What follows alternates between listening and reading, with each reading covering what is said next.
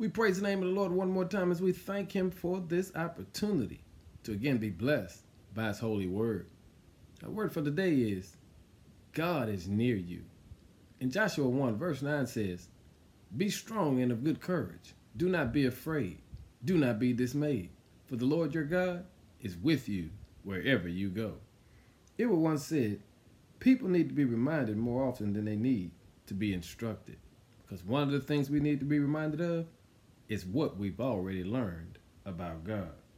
You see, there's never a place we can go where His presence won't be with us first. He's in our yesterday, He's in our today, He's in our tomorrow, all at the same time.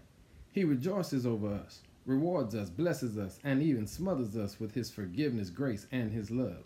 In addition to that, God is so good that there's no tragedy we'll face, no hardship we'll endure, and no adversity we'll encounter where He's not with us. When you feel lonely, remember this God is everywhere. What do you mean?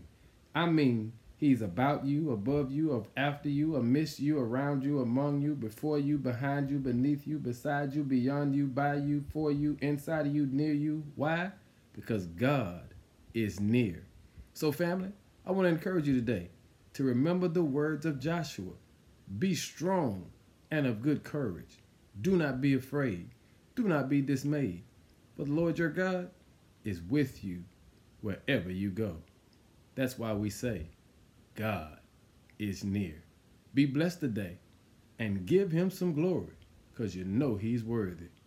In Jesus' name, amen.